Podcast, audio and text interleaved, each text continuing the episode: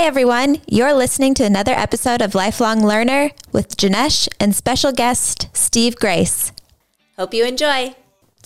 Welcome back, everyone, to another episode of Lifelong Learner. So, today I am joined by Steve Grace. Welcome to the show, mate. Thank you for having me. It's uh, always exciting to go on other people's shows. I know. So, Steve, you've got a show as well, and we'll talk about that in a little bit. Uh, so, Steve, you're based in Sydney, and mate, so you trying to read your your sheet and to do a bit of research on you, and it's hard to really wrap in a sentence or two sentences what you do, and I think that's a that's a great thing. I think you um, things outside the sheet. I'm going to share that, and I'm going to throw it to you to share on on the paper what you do. But I see you as a hyper connector, hyper collaborator. Nothing is ever too big of an idea for you, and you're a yes person, right? Like, and your energy is contagious. So, Mike, can you now? Now you can fill in the blanks out of that. Well, well, you've started with Enigma. Where do you go from there? It's um, it, it's a really interesting one because it's hard to articulate what not just what I do, but what we what we do as a collective, like within our companies, because it just constantly changes. I mean, I think that's been that's what I like most about it. There's no, I mean, there is there's a, there's a course thing that we do, right, which is recruiting for mm-hmm. startups, mm-hmm. but we we focus more on doing the other things and then the recruitment just sort of flows in we don't go out there looking for recruitment that's that's almost a byproduct of all the other things i think the easiest way to articulate what the nudge group and balance the grind as well does which is the two the two key companies right there's a new one coming this year by the way which we can touch on if you oh, want nice. but um, what they do is well Nudge Group is there to help founders grow their businesses globally from when they start them to when they exit them. So that can be anything from raising money to creating PR to creating buzz to hiring to launching into new countries to creating an ESOP plan, like literally anything. Mm. And I'm meeting what five to 10 founders every month, and they all want something different. And whatever they want, we, we try and do, which is why it's very hard to articulate. So we've come up come up with a new term. We're calling ourselves, and it's actually really dull, and I need to find a more interesting way of describing it. But we're calling ourselves a growth consultancy because that doesn't mean anything to anyone. So we, we can just attach anything we want to that. Um, and then you got Balance the Grind. Balance the Grind is very different. You know, that's a publication, mm. and that is really articulating stories around how people live their lives and how they balance their work life across things like finance, across things like climate, across things like their careers, across um, wellness, and all those kinds of things. And they do. I mean, they're two separate companies. They do mm-hmm. kind of match together, but they're different. I mean, Balance the Grind is it's global. It's far more. It's much larger in the US than it is here in Australia, and, and it's not really recruitment. It's not startup specific, but it has a big audience that's in that space. So they they tie up together. I think that's the best way of describing. Yeah, awesome, mate. Within the Nudge Group, how many how many different arms is there? Arms or products? Let's just say products. They go products. Products in my head or products that we actually have? Because there's a lot in here. Um, products, products that you have at the moment. Actually, I don't know. Let's name them because I've never done this. So we've got. it's a really good question.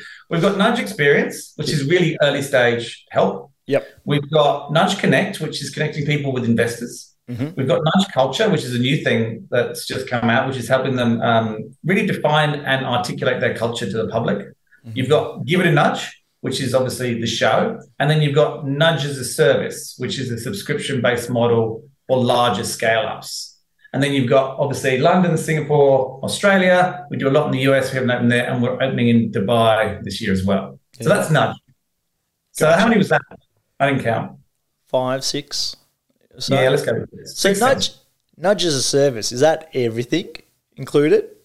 Nudge as a service is new. Um, trying to we launched it in the UK. It's hard to launch it in Australia because the volumes aren't here in terms of the amount of people they hire. We're still trying to model it to make it more attractive financially. It's not that big a win here as it is somewhere in the UK, the US, or, or even Dubai. Mm-hmm. But yeah, Nudge service subscription. So it's a monthly amount. You get a dedicated person, either on site or not on site, and you just get you get everything. It's unlimited everything essentially, um, and you know exactly how much you're going to pay, and it doesn't change. And and if you're hiring more than 50 people a year, mm-hmm. that's kind of when it really makes a lot of sense. Anything under that, and it's kind of maybe, maybe not.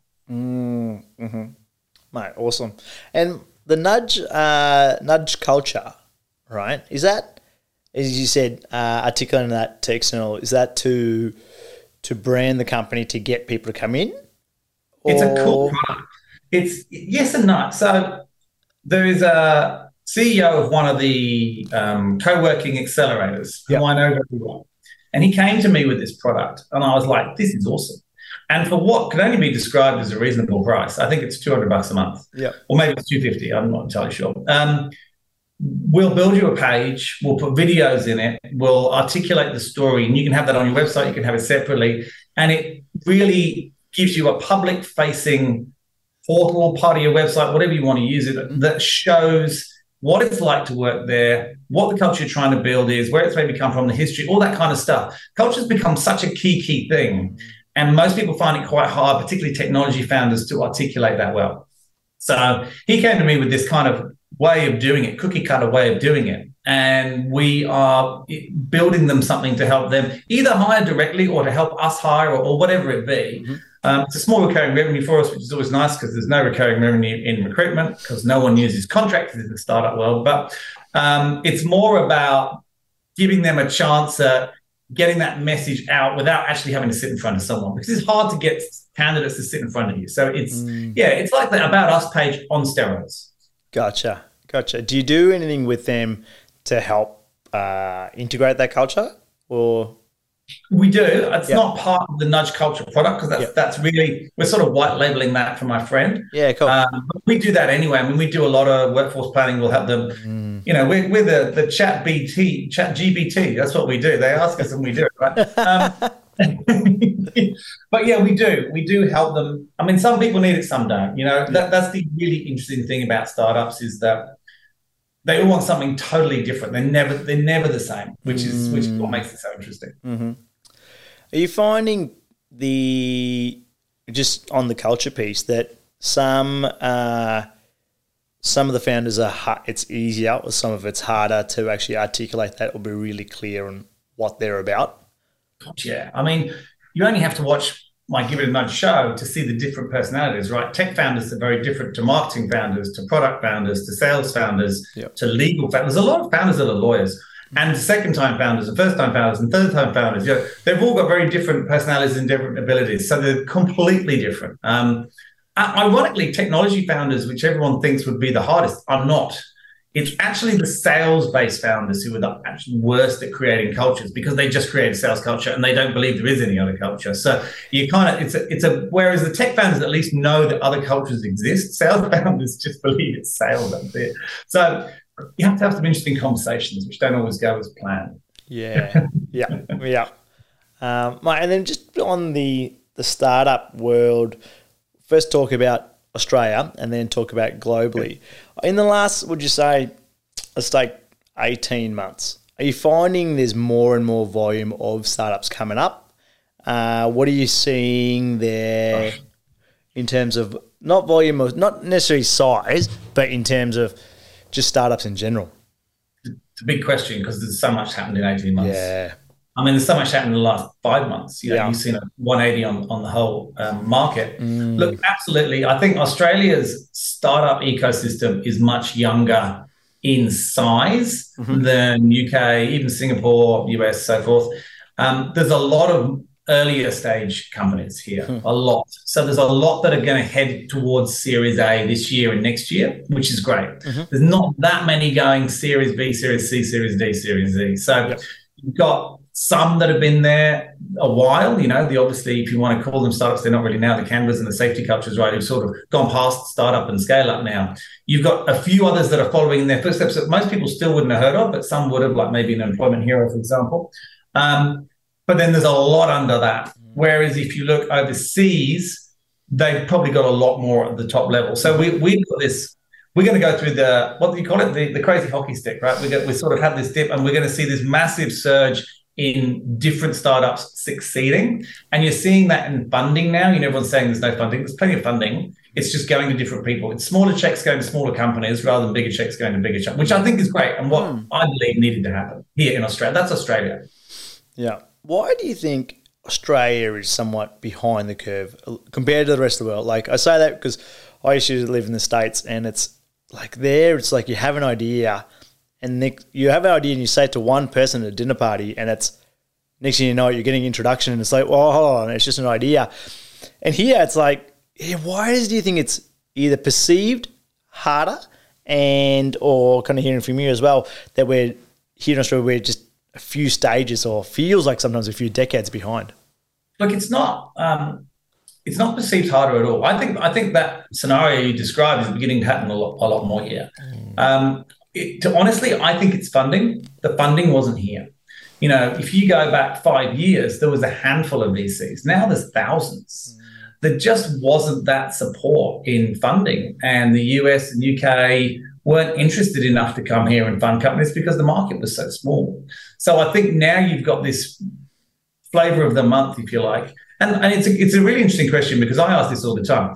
Australia's behind the world in everything, right? We're, we're one of the fastest adopters of technology, behind the world in everything. Now, I understand back when the ancestors came here, right? It took two and a half weeks to get here on a boat. Of course, you're going to be behind. You don't hear about anything. But we've been able to fly here in under 24 hours for a very long time. So I don't understand why Australia is behind. I still don't. Obviously, being British, I've been here 22 years now. I still don't get it. We just always seems to be behind. We're ahead in the time zone as well. It's completely messed up. Um, doesn't make any sense. We should be ahead of them all, right? I know.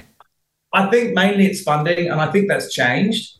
And I think it's just become more acceptable. I think the new generation, it's all entrepreneurship is is a way of life for people almost as they come out and come, even when they come through school now, because it's so easy to start businesses. Barriers are gone. So, but I think it was mainly funding that, that probably kept us smaller in that world, I guess, than perhaps. Mm-hmm. Are you seeing now in Australia there's less barriers to entry in this? Completely. I mean, there's a lot of a lot of VC money. There's a lot of programs like Antler and things like that that, that well, you know, have, that works for certain people, not for others. But I just think COVID created a whole bunch of founders who had to be because they had no other choice. Mm. I think COVID has also shown you that you can do things that perhaps you didn't mm-hmm. think you could do. You know, they've been put in scenarios where they've overcome things, the working from home, the work life integration rather than balance, which we talk about that on, on Balance the Grind. I think it's completely changed people's mindsets. It's almost set, I think, a whole bunch of people free from their previous limiting beliefs that they might have had. And I think when you combine that with an aging population in a small population, which means it's far more accentuated, it, it's almost it had to happen. Otherwise, who knows what would have happened? I think it's it's one of those throw them in a corner, they're going to do something. It's kind of that scenario. Mm, hmm And straight after COVID, did you see a lot more like potential influx coming to to the Nudge Group in terms of for support during COVID? During COVID, COVID, um, COVID was possibly the best thing could have happened to Nudge. I mean, we started Nudge six months before COVID, so it wasn't long. Yep. And you know, the first month, everything looked pretty pretty dire, and not many people were giving us a call. I have to be saying, not many people were hiring. So, and that's when we started the podcast. Nothing else to do, right? But um, probably about a month after, it just went nuts, and it went nuts for a number of reasons. One, people were made redundant, and they again, that's that corner, and they had to do something. Mm. But more so, you had suddenly everyone had to be in the cloud. So cloud-based companies take off. Um, suddenly everyone had to buy online. So all the online retailers and e-commerce took off. Suddenly there were no servers, you couldn't get in the office. So everyone had to move to software as a service. So if you think about the nature of startups, mm-hmm. um, all those companies became necessary. They were needed. So they all exploded and they were all the startups. And then the following sort of wave that came behind that was this just wave of innovation because everyone was at home and thinking differently and you know the whole brains were being rewired. So it was absolutely the best thing ever. And everyone was at home and we just pumped the content out. So they everyone had known about us whether they wanted to or not basically. We made sure of it. Yeah love it. Love it. Um, wow that's awesome. And just going back one step you mentioned uh, about people like the reason you said oh they're put in a corner and they've had to kind of smash through their their limiting beliefs now, why do you like again as a whole? Like society has a limiting beliefs, and then potentially stop them. Right, they tell them these bit of these stories and go, "I can't do that. I don't want to give up. I've had this dream on starting A, B, and C." And why do you potentially think it's easier for some, or some, um, or some actually act past that limiting belief? Right. So limiting beliefs, I know, in my opinion, it's everyone's got them, and you just kind of choose to listen to them or act on them. Why do you think like say people in the startup world, kind of either push them aside or have another say empowering belief instead. I mean, if you talk, and and you probably talk to a few, I talk to a lot. Um, there's always something that made someone become a founder, and you can pretty easily get back to it. It's usually something's happened in their life. It's an event that they saw. It could be someone passing away. It could be having a disabled um, partner. It could be something they saw on television, or more often than not, it's their parents, right? And which is why you see a lot of immigrant founders because their parents had to come and start businesses. And I think it's it's necessity that sort of created that. Um, that that's going back. Um, I think belief systems are built by by your parents, and I think self improvement is a relatively new thing and it's a lot more mm. accessible now. You know, you got a lot of those books that sometimes can be a bit heavy. Audible's kind of solved that problem for a lot of people. Mindfulness sort of came in before that. You know, people started getting interested in improving themselves and realized they had limiting beliefs that they had no idea they had before. It's almost like like Terminator, right? It's like self awareness. Yeah. They became self aware and then they decided to do something about it. I think that has probably been a big factor of it. I think most people didn't know they had limiting beliefs. And I think in a country like Australia, where it's beautiful, you've got incredible weather, you've got incredible environment, you've got incredible sort of standard of living. Why change it? You know, people necessarily not not needing to change it, so they don't look. And then I think all these things that have happened have just opened people's eyes. I really do think that's probably a big part of it. Yeah, awesome mate. Good segue. And mate, tell me what? How did balance and grind? How did it? How was it born? What was the inception there? It's quite a cool story, actually. So Hal Newen, who's my head of content, mm-hmm. he had a kid. And when he had a kid, he decided to start writing a blog. He's a writer. He was working in advertising agencies and creative agencies. Started to write a blog called Balance the Grind about work life balance, right? And he thought, I'm going to start interviewing people. Mm-hmm. And that's what he did. And he did that for like five years. And he'd interviewed me about a year before we bought it. And he also came to me for sponsorship. And he asked me, I think he asked me for five grand. And I said, look, if it was a couple of hundred, I'd consider it, but it's a lot of money. And he went, okay, I'll take a couple of hundred. And this was, I didn't really think much to it anyway. So we sponsored him. I think we ended up giving him 500. So we sponsored some of the articles. And he then came to me about a year later and he said to me, he just literally rang me up and he said, I want you to buy Balance the Grind. And I'm sitting here, I'm just a year with Nudge going, what are you talking about? I'm running a recruitment business. Why am I, well, I don't know anything about that. What, what, what's going on? He goes, look, I, I don't understand business, as was evident by his negotiation around the, uh, the money that we gave him prior. Um, I don't have any money to do it, but I want it to be more and I just want to write. And I always thought that we got on really well, which we mm. did. And he goes, I thought it, there was a nice sort of synergy between the two companies. Mm-hmm. So I said, look, I tell you what, you're currently working at, I can't remember which agency it was. Why don't you come and work for me? Because I'm about to start hiring a head of content because we are pumping out the content and it was, it was killing my time trying to do that. And I need someone who can write. And you can keep doing it on the side as you are. And if we're still talking about it in six months, we'll we'll think about it. Mm-hmm. Anyway, six weeks after he started me, I bought it because it became so obvious after he started sitting next to me all day, every day. And we've changed it. I mean, it's, it's now, you know, it's a publication rather than a blog. It's got advertising. It's got a paywall that's going to be going out. It's got, I mean, it's got a strategy. It's got all sorts of things. And he's loved that because he's got to see it become something more that he wants to. He still drives it and still sort of runs it. Um, we just fund it. Mm-hmm. but he's also completely transformed Nudge, and together they've definitely become stronger. So it's quite a cool story. And he's he's just one of the most incredible people. I mean, I feel so lucky to have him in our team, and I still feel like I feel so lucky to to um, to have ownership of Balance the Grind. And he, the other thing was he insisted that I bought all of it. He didn't want to keep any of it. But we actually gave him 10% back this year because I've just felt so guilty about that for the last two years. Um, and he actually looked kind of happy about it. So I think it was the right thing to do. Yeah. right. So good. And are you finding, so balancing, you balance, say, your grind quite well on a personal level, right? What would you say your, right? Like you're, you're constantly working out, mate. Lucky and Raph are putting stuff up that up. We're seeing Steve again here and there. And, um, what is say? Let's go in your personal world. Like for you, um, what do you do to keep everything in check? So I'm a lot older than I look. So I've had time to learn mm-hmm. what works and what doesn't work. Um, look, exercise is a key thing for me. Um, I'm also lucky enough that I've worked for myself now for probably 18 years over three companies that I've had. Um, and so during that time, I've had children, and I was it was easy for me, and it was always important for me that I was present.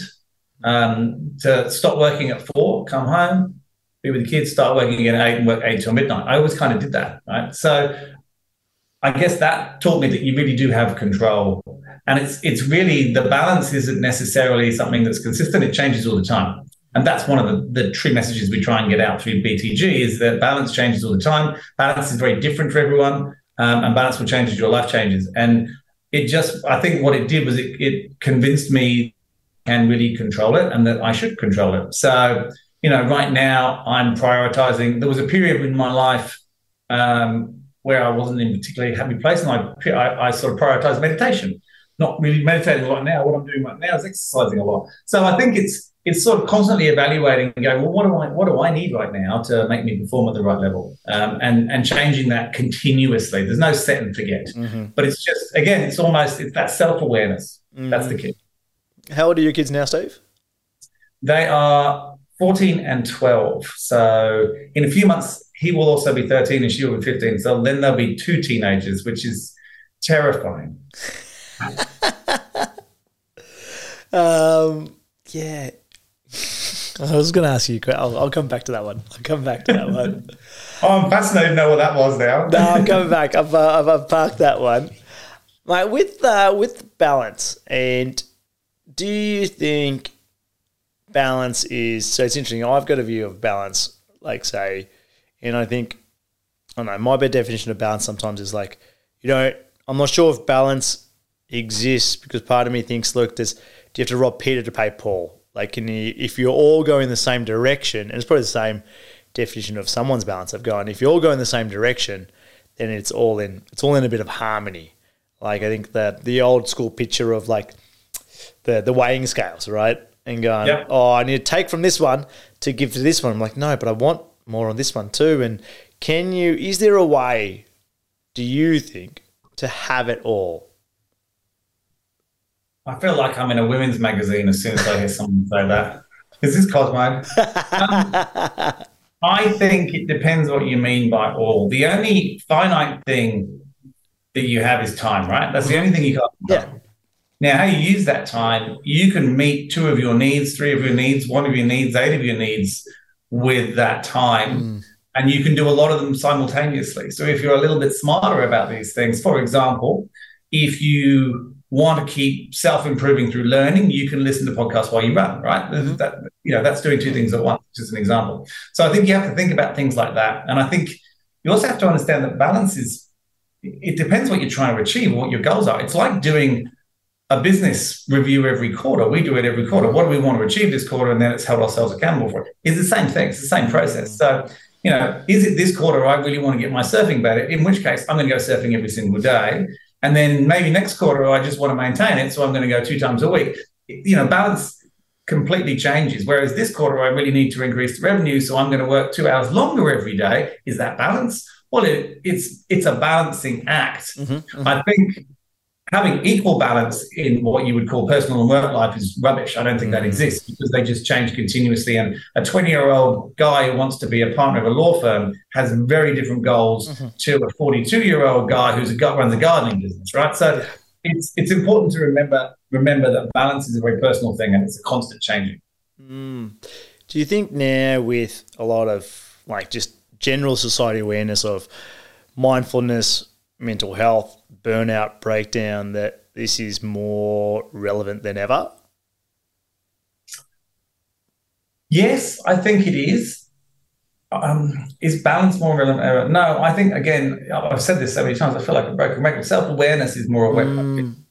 that is the most important thing right now. What is it you're trying to do? What is it you want to do? Where is it you're going? Mm-hmm. It's having a thought about that and just making sure you, are doing something that's taking you in that direction. Mm-hmm. Um, now, some people will be single minded and they won't do anything that doesn't take them in that other direction. Mm. Now, that's, you know, that for them, that's version of balance right now. That's theirs. Whereas someone else might say, yeah, I want to get there, but I'm not too fussed how quickly. So, you know, I also want to go and achieve this. I think COVID's changed a lot of things around um, the way people think. Like I said, I think people have been almost rewired. Mm. And I think Um, there's a lot of mental health things going on right now. You know, it's really interesting. You talk about working from home, hybrid working, right? So we've just come into some holidays. We stay here in Sydney, so I've been sitting on Sydney beaches a fair bit, and there's a lot of 20 year olds sitting around on Sydney beaches, and you can't help it over here. And you know, a lot of them are, they don't want remote only jobs mm. and they want to be going into the office. A lot of them are going, well, I want to go into the office more. You know, I wish everyone else would come into the office because for them, that's where they're building their their new relationships. They've got the school relationships or uni relationships. They need to build their work relationships. And they're not doing that because they're not going in. They're also not learning by osmosis and they don't even realize they're not learning by osmosis. Mm. They've never experienced that. So I think there's a bit of a swing. Look, we're never going to go back to five days. And anyone who thinks that's mad. Yeah. Mad. But I think a lot more people want to go back in. It depends again on your personal situation. If you've got kids and it's school holidays, you don't want to go in three times a week. Mm-hmm. If you're living in a shared house and you're all working on a kitchen table, you probably want to go in four times a week. Mm-hmm. So it, it's just thinking about it's common sense, which unfortunately most of the world doesn't have any of at all at any time. um, but that's that's what I believe is happening at the moment. And that again is a balanced thing. You know, mm. why do they want to go into work to be more productive? No, because they want to build social networks mm. outside of their school. Completely different reason for wanting to go into the office yeah. than you necessarily think as a owner of a business. But it's still just as important, right? Because that makes them a more balanced human being. Yeah. So again, it's you know so many different. You can you can throw balance around everywhere. Yeah. All right. That's uh so, do you think now that we've had this shift of hybrid and full working from home, and some are back to 100% in the office, do you think, especially this new generation that hasn't had that um, that exposure, so to speak, before, do you think they're going to lack this human connection, lack this like social awareness, some of these social skills, and as you said, that learning from osmosis? I'm a I'm a big fan of learning from osmosis. Sometimes you can learn how it's done, but then especially like a pace of something's doing. Like if you're working next to someone that's working at a certain pace, there's something electric about that, or working in a certain way, and you don't get that through a screen. And is that are we going to lose it? What do you think? Are no, no, no. I don't think we are at all. In in in anything, if anything, actually, there's two things I want to touch on in this. Right, yeah. two things. So one, there are two different types of personalities, right? There's gonna, there's always going to be personalities who do 100% remote. The remote, the working nomad, right? Mm-hmm. That has become. They've built their own communities. Yep. You know, you've got companies like Midstay. You've got companies like oh, I've forgotten another one where they're creating these these places in Bali or Vietnam or wherever it is where people come literally to work and they'll go and live there for three months and they'll work and they'll work with other people. Some of them are entrepreneurs, some are freelancers, mm. some are just employees. So they're learning. In arguably, they're getting a much more diverse learning by osmosis experience.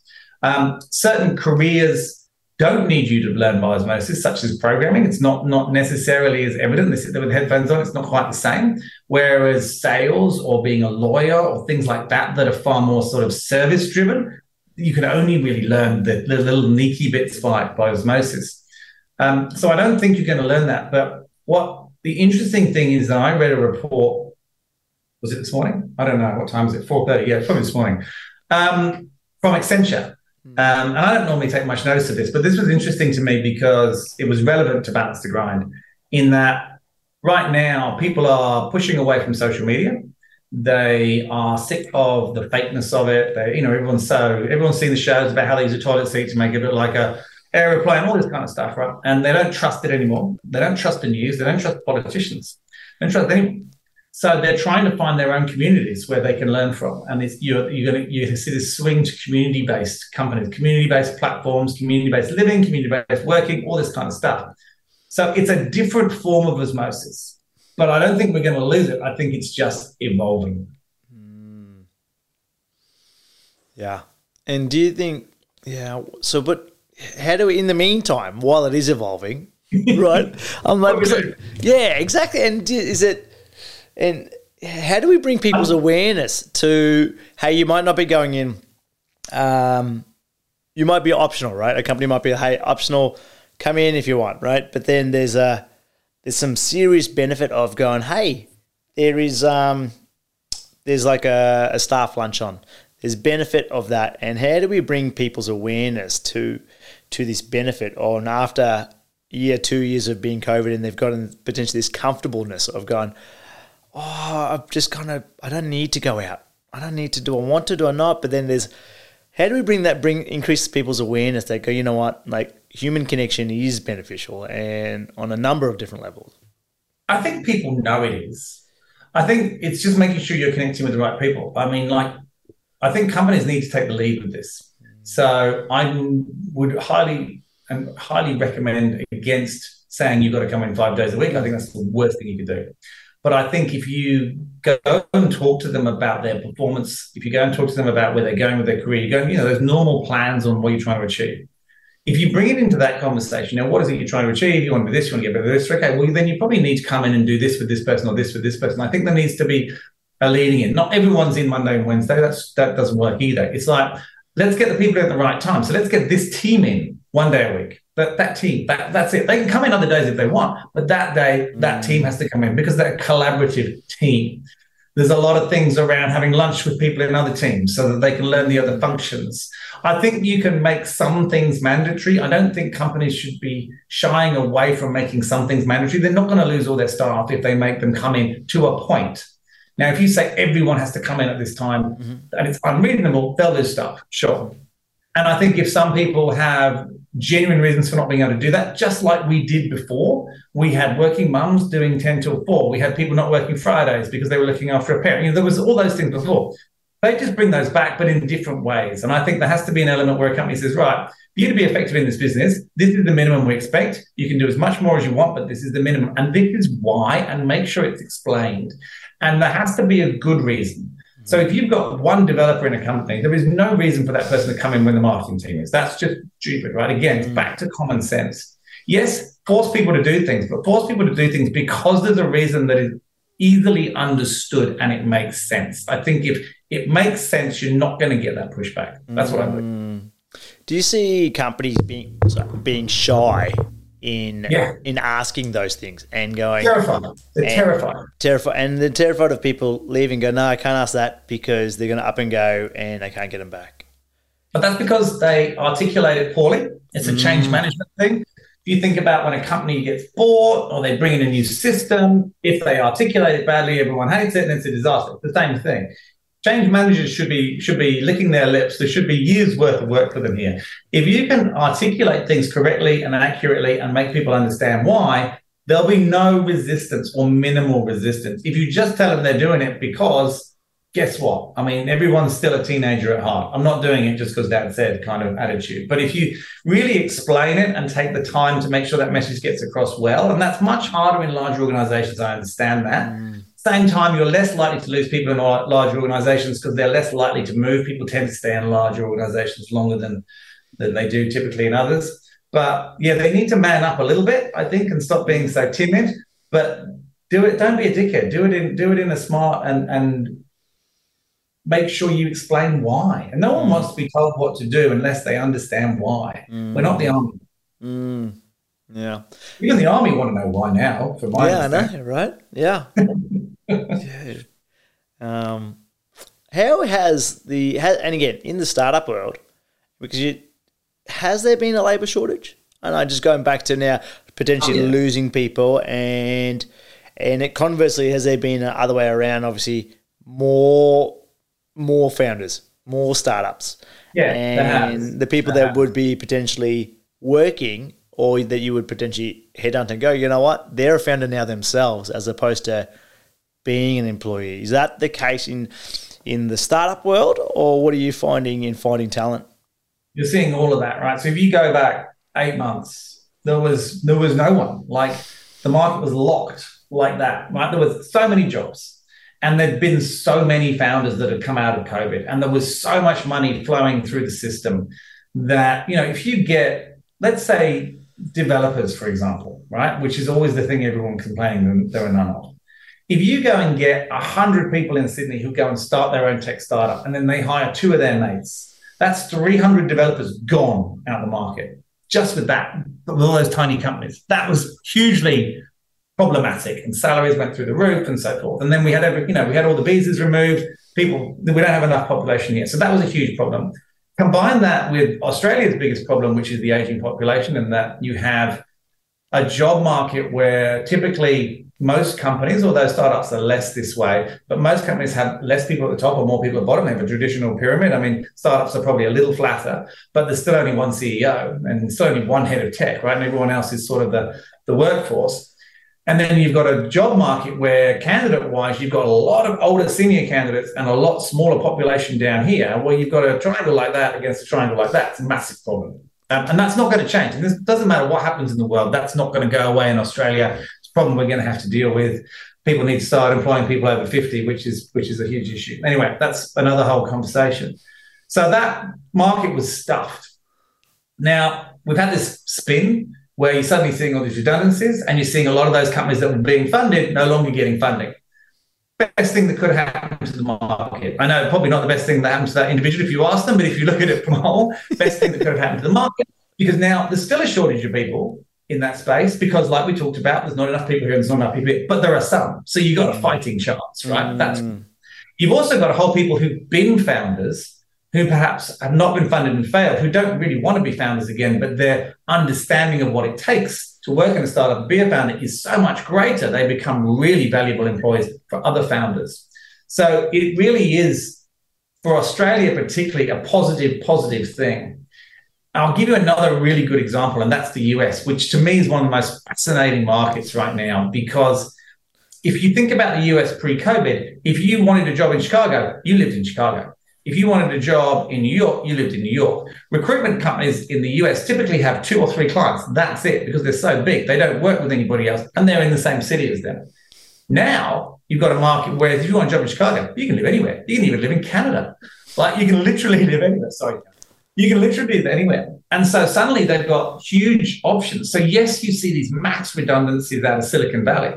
But all those Silicon Valley people can work for companies in New York, Chicago, Michigan, anywhere they want. So you're seeing a really interesting market and you're seeing a recruitment agency market that doesn't know what to do because suddenly they've got hundreds of competitors, thousands even, where they didn't have any. So that's one of the most fascinating markets. And, you know, our London office does so much work in the US right now because London's Just, they're just, I mean, they've just had a disaster after disaster.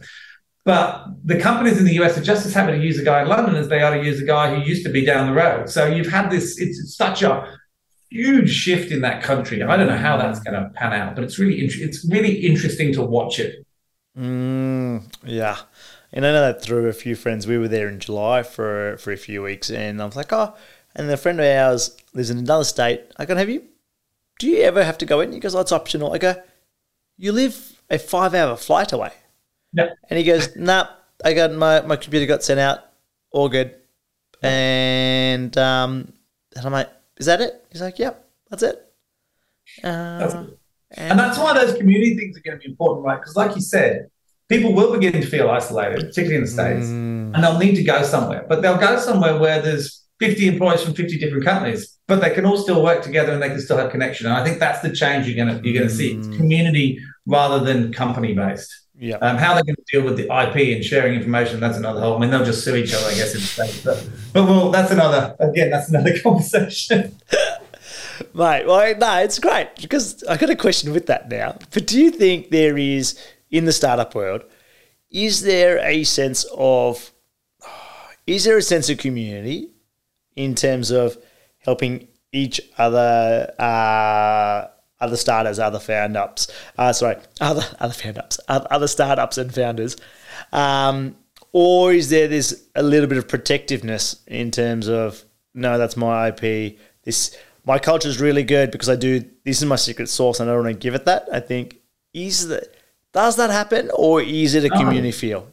It's an unbelievable community. I mean, we in my prior business, which I had for eight years, we did some startup work, but we also did government, we also did corporate, right? So I wasn't mm. embedded in the startup mm. world. So I've only really been embedded, if you like, love that word, in the startup world the last four years. Yep. And it's so collaborative, it's ridiculous. Yeah, These people have probably got the least amount of time and money than out of everyone, and they are the most generous with those. It's they're so generous with their time. They're so collaborative. There is none of this business going on. And anyone who is like that gets ostracized really quickly. And if you're ostracized in the startup world, you're a startup, you're stuffed. Yeah. So, and they can't afford to be because they need to collaborate because no one's got any money comparatively to the corporate world. Yeah. So it's so community driven. There's so many events, there's so many competitions. I do lots of speaking, I do lots of judging, I do lots of different podcasts. So the same people, everyone knows everyone. It's incredible. And that everyone is so willing to help anyone. Like you said, like your dinner scenario earlier, your dinner party if you are in one of these co-working spaces, whether it be a Stone and Chalk or an Atlas space or a, you know, uh, I don't know, there's so many of them, right? And there might be 80 founders in there. They'll share everything with each other, and That's it's awesome. such a nicer place to work. Mm. Those corporate spies, they're going to be out of jobs soon. I tell you, they've got yeah. whoever they are. We don't know who they are, but um, they'll be the ones that at Centrelink, I guess. But that, it just doesn't exist in the startup world, and, yeah, and I love that about it. That's awesome. And you don't, and sometimes you find that like uh, we we know each other through a business network, called Cub, and that's that's my main thing on like community is super key. Everyone just wants to see everyone succeed, um, yeah. And that's what I was saying about not going into the office or not going to it. It's like, oh, where where is this other community piece gonna gonna come from, right?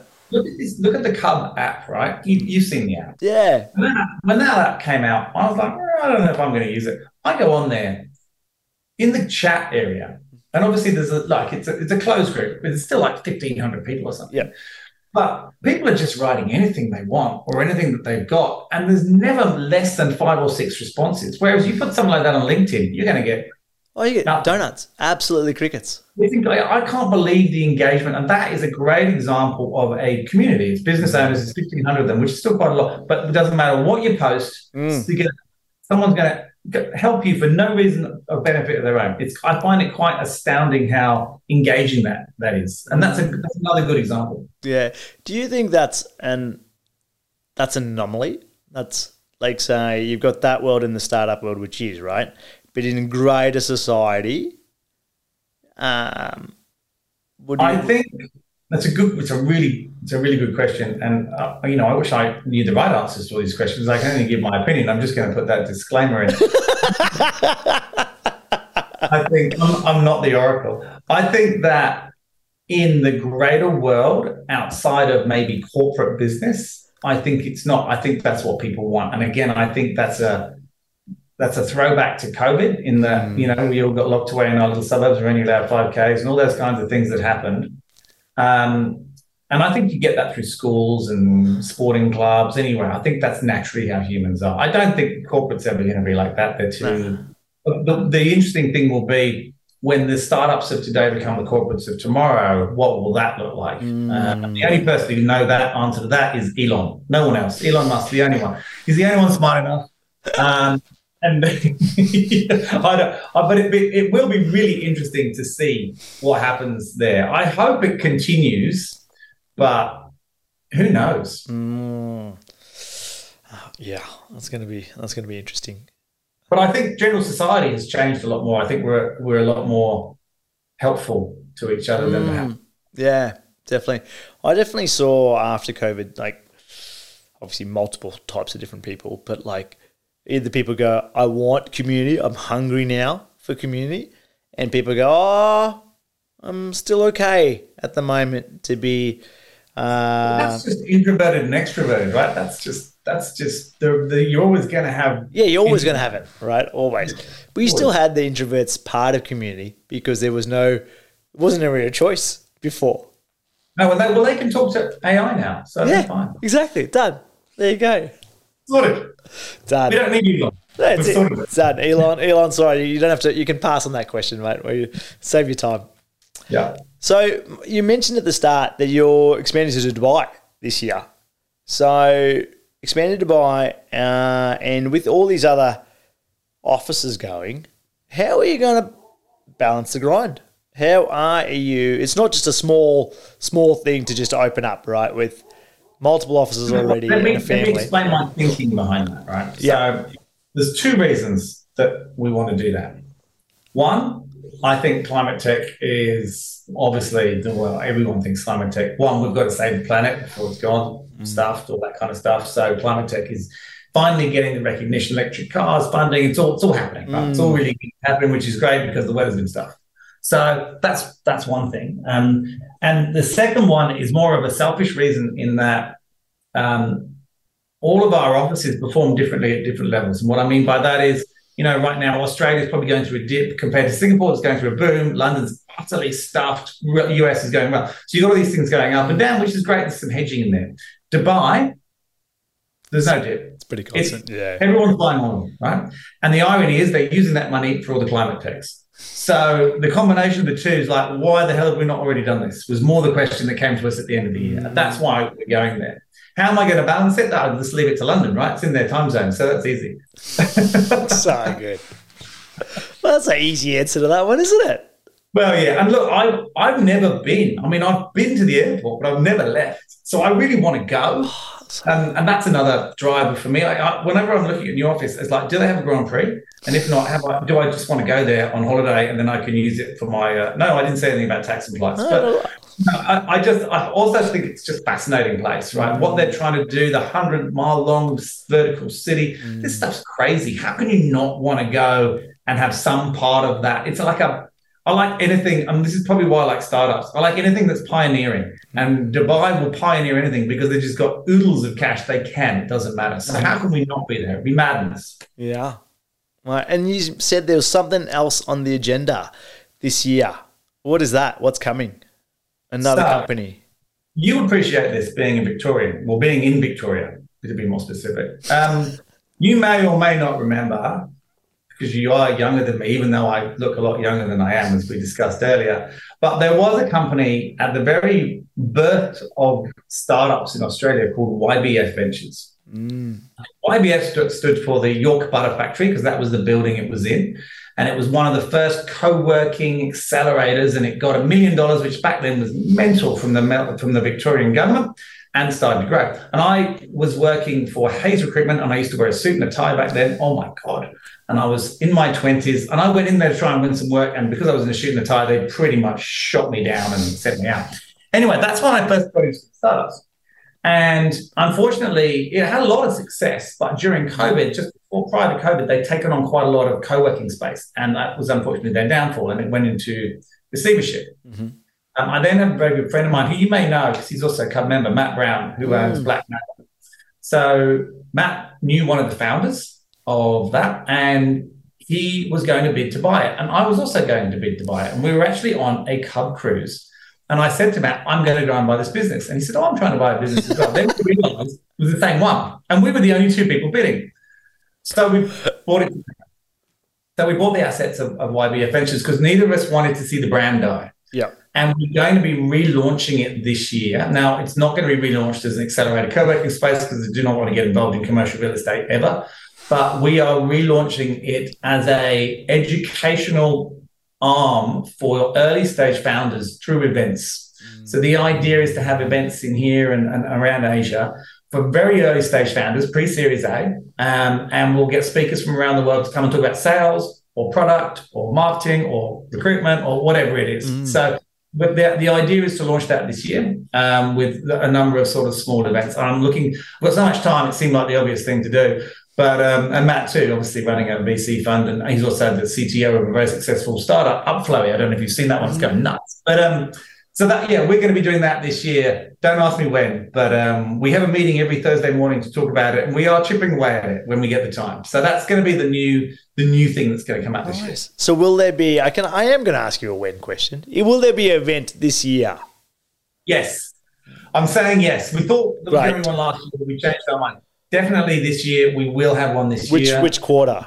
So I gotta, you got to put some accountability on this because if you don't put this out in the third. open, third, great. Probably October. Um, Matt actually spent a lot of last year going to events at like SaaStr, mm-hmm. uh, software as a service. Well, you know, the biggest event. They're actually that's actually coming to Asia, by the way, in February mm. in Singapore for the first time in like five years. Oh, awesome. And he's been talking to them and learned a lot, and he's imparted that knowledge to me. And we're now going to try and do something far smaller than they do uh, as a starter. But the we've got October is our plan. We've speak, spoken to venues, we've spoken to speakers. We just nice. we, will get there. We'll, it'll happen. Yeah, nice.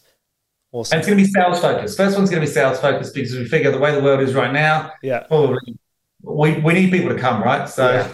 let's, let's go with something. Yeah. Uh, mate, and this next week, I won't hold you to it because I know now in October is a long time. What do you want this event to feel like? Not what I want to get out of. I'm about to go. Where someone that doesn't know you, doesn't know Matt, um, what do you want them to feel like? So this is a great question because we have talked about this a lot. Awesome. I do not want it to feel like everything else at the ICCC. I find it's the most soulless place in the world. It's not going to be in a conference center, I can tell you that. This needs to feel like quite small, quite exclusive, high end event that is very educational. So when I say, so for example, you, you might we might do this in whether this be Melbourne or Sydney, it doesn't matter because it's got the same connotation. We might do it in a Crown, for mm-hmm. example. Now we probably won't because we've got other venues, but it, has got to have that sort of luxurious, mm-hmm. glamorous, high-end feel. Be, why? You might ask. I hear you ask it. Why, Steve? I'll tell you why. Because startup founders don't get that in the early stages. When they become like Series D, they get all the glamour and the glitz. But when they've got no money, they don't get any of that. So it's we want them to get an experience of what they may get when they're successful by giving them this really high end event. But at the same time, the event's actually going to help them get there as well. That's the most important part. Yeah. Does that, that answer the question? Yeah, it does. It does. Oh, that's awesome. Awesome. Mate, final kind of question for our listeners from not only from our conversation, it could be from anything. Um, what would you say would you impart right from them in terms impart right some some wisdom in terms yes. of um, either awareness we talked about self-awareness we talked about um, balancing and we talked about uh, limiting beliefs uh, what would you impart like so the world of startup like everyone in startup is always forever learning it's always because things are always changing right not only by the day by by the minute, right? Like something came out this morning, something may have changed this afternoon, and they're always in this space. So, what would you, um, what would you like to share from that for people? Not only they might not be in the startup uh, space, they might be in other spaces. What would you like to share? I think change is really hard. Change is typically painful as well. Why is that? That's not the question. I think the thing I would like to impart, and I feel a great sense of responsibility in answering this question, um, is habits. Now, I'm sure there's people out there who've read books about habits, atomic habits, all those other things.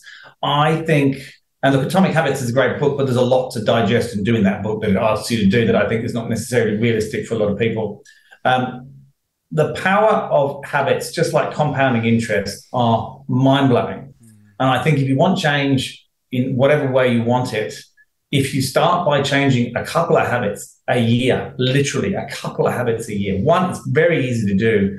You'll start to understand the power over that year because habits take time to make changes. But just like everything in life, it, it grows. If you can change a couple of habits in your life for the better, ideally, um, that take you in the direction you want to go, ideally, you'll begin to believe that change is perhaps not as hard as you most thought. And I think you know, I saw a really good, and I have to share this because I saw this the other day and I hadn't seen this clip for ages. And it was a, it was a Kobe Bryant being interviewed. And he said that when he was younger, as in his early years in the NBA, he used to get up. His training was, I think, seven till 10 or something. Um, and that was pretty much it, the only compulsory training they had, which I found astounding. Anyway, he would get up at four and he would train till six. And then he would go home and he would have breakfast with his family, and then he'd go to training, and he'd do his training, and then he'd go to lunch, and he'd do his media stuff, and then he'd go back in the evening, and he'd do another two-hour training session. So he was essentially doing four hours when they only had to do two to three. And he said, "You do that for five years." He goes, You're so far ahead. It doesn't matter how serious this guy takes his career in his latter years or how much extra effort he puts in now. He's never going to catch up with me because I'm that far ahead. And that was how he lived his life, which was evident in his performance. And I think that's the same thing with habits. You don't need to necessarily put an extra six hours in, but mm. just the power of doing something continuously different, you will see enormous change down the track. Mm. Right, that's great. How about that for some wisdom? That's Ooh. great. That's I hope you recorded that because I'm going to listen back to myself. Wow, that's great. That's uh, if we could fit that on a bumper sticker, that would be awesome, right? Oh my, that would be maybe for buses. I'm not sure. oh, Steve, mate, thank you for your time. It's uh, pleasure. It's been a great conversation. I think um, yeah, we t- we touched on a whole heap of things, and uh, it's been fun. So. Good to see you. Right, and uh, where uh, for our listeners, where can they find you if they want to get in contact with you? Where's the best place to find you? I think LinkedIn is just the easiest. Yeah, great. LinkedIn, but I would I would highly recommend that all of your viewers do go onto YouTube and subscribe to give it a nudge. It's an absolute cracker. Yeah, it is good. It is. It is great. It is. Um, yeah, there's some some good moments there. Some great. Yeah, we moments. should get you on that show. I think we always planned to, didn't we? And then COVID kicked in. Yeah, COVID happened. Got in the because. I like to have people in the studio, so it's yeah. So we'll, we we can you can fly again now, although it's at least a thousand dollars to fly from Oh, mate, if you're flying in December like you, mate, it was uh, that's crazy. Maybe I'll drive. I'll just drive. If I start, way up for twenty minutes. if I if I start driving now really slowly, you'll get through your 45 person wait list, and then it'll be my turn. Just because it's forty five people on the wait list doesn't mean they're all getting on the show. Oh, nice, nice. So if I start driving now, then I can be on it, then, right? Absolutely, so good, mate. Always a pleasure, mate. Thank you again. pleasure. Thanks for listening to another episode of Lifelong Learner. If you like this episode and want to know more and hear other episodes, head over to lifelonglearnerpodcast.com where you can subscribe to our newsletter where you'll be the first to know when new podcast episodes come out. And if you want to say hello, tell us a joke, or ask us a question, send us an email at hello at lifelonglearnerpodcast.com. Thanks again.